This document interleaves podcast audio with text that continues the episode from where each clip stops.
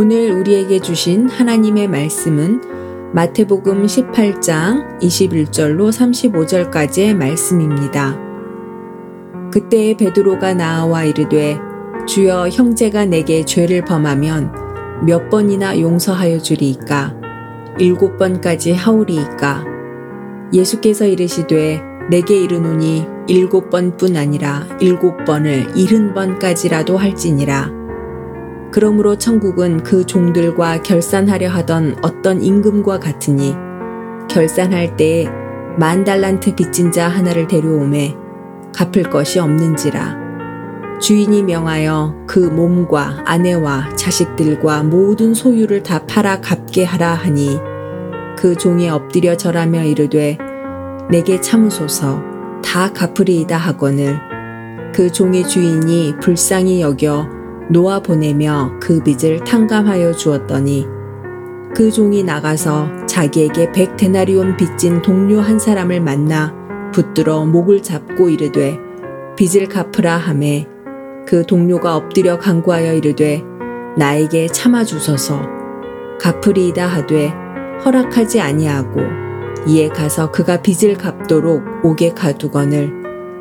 그 동료들이 그것을 보고 몹시 딱하게 여겨 주인에게 가서 그 일을 다 알리니 이에 주인이 그를 불러다가 말하되 악한 종아 내가 빌기에 내가 내 빚을 전부 탕감하여 주었거늘 내가 너를 불쌍히 여김과 같이 너도 내 동료를 불쌍히 여김이 마땅하지 아니하냐 하고 주인이 노하여 그 빚을 다 갚도록 그를 옥졸들에게 넘기니라.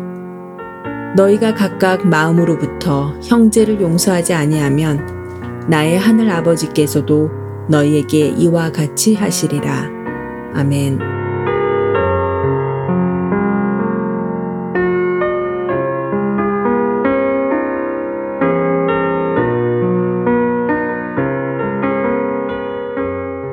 사순절 네 번째 수요일입니다.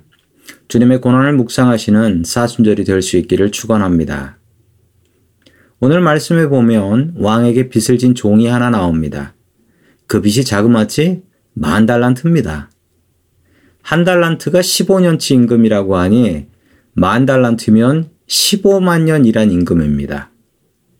당시 이스라엘 1년 세금이 800달란트였다고 하는데 도대체 이렇게 큰 돈을 한 개인이 어떻게 빚을 졌는지 이해하기 어렵습니다. 빚 갚는 날이 되었습니다. 그러나 그는 갚을 능력이 없었습니다. 왕은 이 종에게 내 몸과 내 아내와 자식까지 노예로 팔아서라도 갚는 신용이라도 해야 되지 않냐라고 다그칩니다. 그러자 종은 제발 믿어달라고 꼭 다 갚겠다고 했습니다. 이 말을 믿을 사람이 어디 있겠습니까? 그런데 이 왕은 그냥 그가 불쌍해서 빚을 모두 다 탕감해 주었다라고 합니다. 도대체 이해가 안 되는 왕이지요. 이 왕은 누구십니까? 바로 하나님이십니다. 죽을 수밖에 없었던 우리들을 용서하신 하나님이십니다. 하나님께서는 죄로 인해서 죽을 우리 인생을 용서하시고 영생의 길을 열어 주셨습니다. 이 종은 기쁜 마음으로 지구로 돌아가다가 길에서 자기에게 백데나리온 빚진 동료 하나를 만납니다. 백데나리온은 백일치 임금입니다. 꽤 큰 돈이지요. 그렇지만 자기가 졌던 빚에 비하면 아주 작은 돈입니다. 용서함을 받았던 이 종은 자기 동료의 멱살을 붙잡고 갚으라고 난리를 치다가 이를 고발해가지고 감옥에 집어넣어 버립니다. 왕이 이 소문을 듣고 자기가 용서했던 만 달란트 빚진 종을 다시 잡아서 감옥에 쳐 넣었습니다. 이 이야기를 통해서 하나님께서 우리들에게 주시는 말씀이 있습니다. 우리는 하나님께 죄 용서함을 받았습니다. 공짜로 거저 받았습니다. 그런데 조건이 있습니다. 그 조건은 우리도 다른 사람을 용서하며 살아야 한다는 것입니다. 만약에 우리가 다른 사람을 용서하지 않는다면 우리의 용서함마저도 무효가 된다라는 사실입니다. 용서의 사람이 되십시오.